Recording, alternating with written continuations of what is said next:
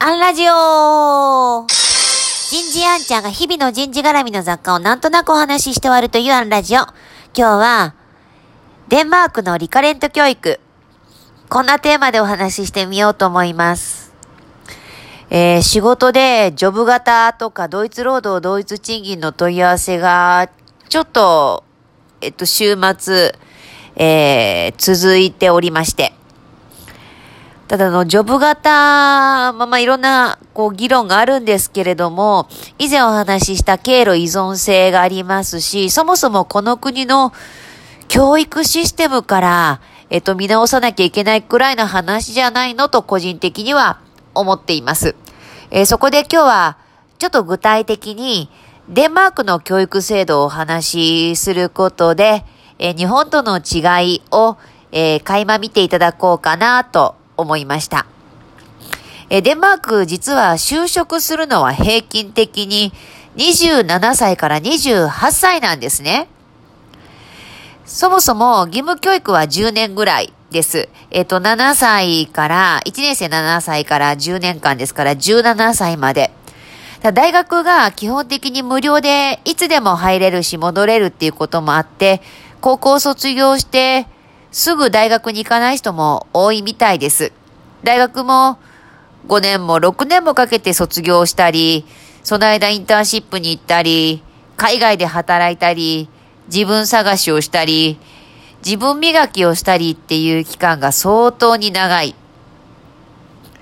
義務教育の10年間でも、7年生までは基本的に学科のテストはありません。7年生までは、どっちかというと、こう、ソーシャルスキルに重点が置かれて、自尊心とか自己肯定感を醸成したり、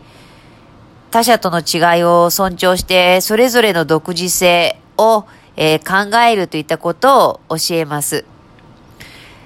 5教科に偏った日本の教育とは異なりますね。ようやくテストが行われるのが8年生で、えー、生徒たちは学科を学びます。デンマークの大学生たちはよく勉強するそうですよ。で何より、最大の特徴は生涯にわたって学び続けるということ。職の選択を繰り返す。日本では、まあ、22歳で社会に出て、そこからもうずーっと就業が続くイメージですが、デンマークを中心とした北欧では、えー、10年生が終わって一遍職について、また大学に戻って学び直して、また職について、今度は大学院に行って、みたいなリカレント、えー、生涯にわたって自律的に学びを繰り返すことが結構当たり前に行われている。その中にあってのジョブ型だったりするんだろうと思うんです。だからこう、ジョブ型を語るのであれば、日本の勤労感とか、なんだろう、こう、教育観との連動も考えなきゃ、やっぱこう、単体でもの考えるのって、なんかこう、間違っちゃうんじゃないかなっていうのは、こういうところでお話をしたいがためです。